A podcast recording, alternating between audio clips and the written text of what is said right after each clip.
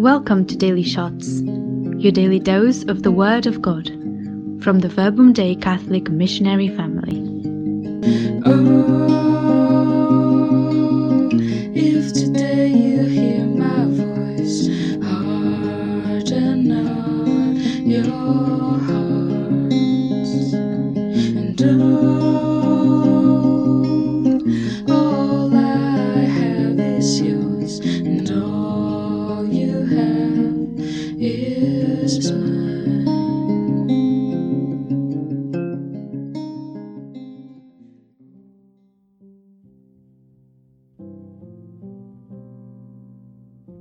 Hello, everyone. I'm Roberto Carvajal from the Verbum Dei community in Chicago, and happy Easter to everyone. I hope that we're all enjoying this time of resurrection, this time of peace, this time God brings us new life. And today, as we go into the Gospel of Luke 24 35 to 48, disciples of Jesus recounted what had taken place along the way and how they had come to recognize him in the breaking of the bread. While they were still speaking about this, he stood in their midst and said to them, Peace be with you. But they were startled and terrified, and thought that they were seeing a ghost. Then he said to them, Why are you troubled? And why do you questions arise in your hearts? Look at my hands and my feet. It is I myself. Touch me and see, because a ghost does not have flesh and bones, as you can see I have. As he said this, he showed them his hands and his feet. While they were still incredulous for joy and were amazed, he asked them, Have you have anything here to eat? They gave him a piece of baked fish. He took it and ate it in front of them. He said to them, these are my words that I spoke to you while I was still with you, and everything written about me in the law of Moses and in the prophets and Psalms must be fulfilled.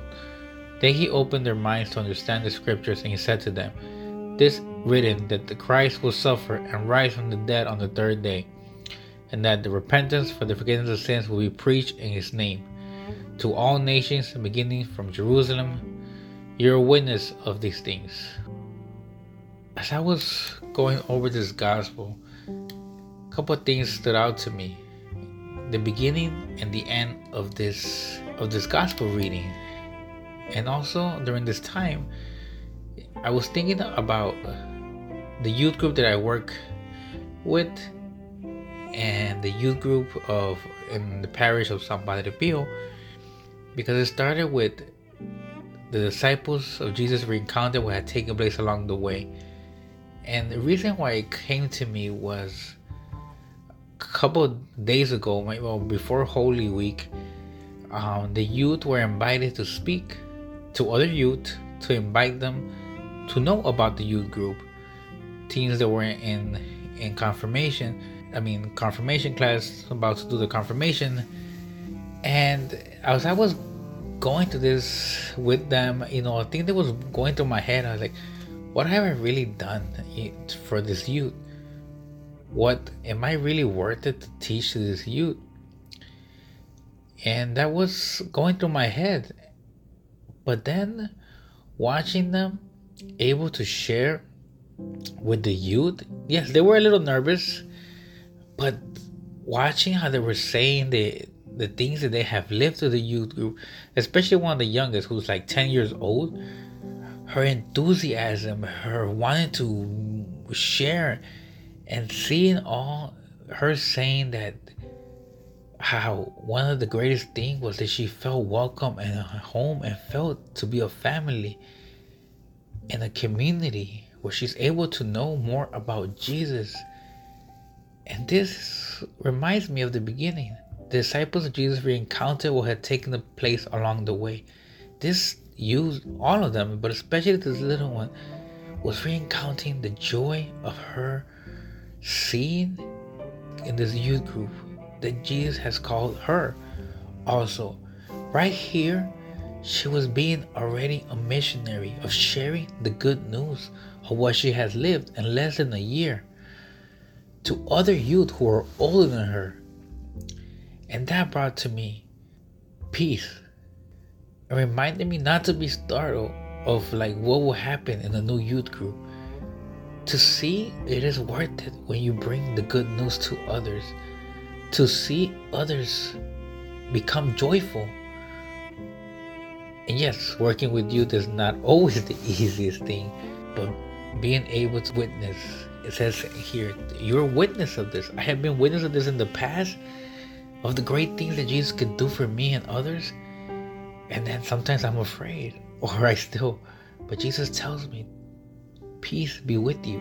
And just as he tells his disciples at the end, this will be preached in his name to all the nations. It's beautiful as being a missionary community. It starts off with two disciples being missionaries to other disciples of Jesus. And from then, they're able to get up and go, remind ourselves not to forget that we have experienced this and we are also, let's have, or let's re- remember the joy that we have had before in sharing the good news. That we don't be afraid, even with everything that's going on. Let His peace be with us. And that is the joy that we're invited to have during this time of resurrection. It is beautiful to see that Jesus comes to our lives and reminds us in this way Peace be with you. Continue to be my witness. Continue to see this joy. And just like this little girl and this other youth that were excited, remember that excitement that I brought to you the first time you were able to experience the resurrection. Today that we ask ourselves and go back to our first encounter of a resurrection in our lives, how we felt, the joy to seeing that we have new life, new hope. What is holding us back today from sharing the good news? Can we ask ourselves and ask God to give us the strength to be able to be again those witnesses of all the greatness that God has done? They'll be able to be those missionaries, just like that little girl that was joyful to share to other people in just a little time what God has done for her life, what Jesus has meant for her life. And even in the nerves, she was still speaking loud because it was Jesus with her sharing the good news to other disciples. Glory be to the Father, to the Son, and to the Holy Spirit, as it was in the beginning, is now, and ever shall be, world without end. Amen.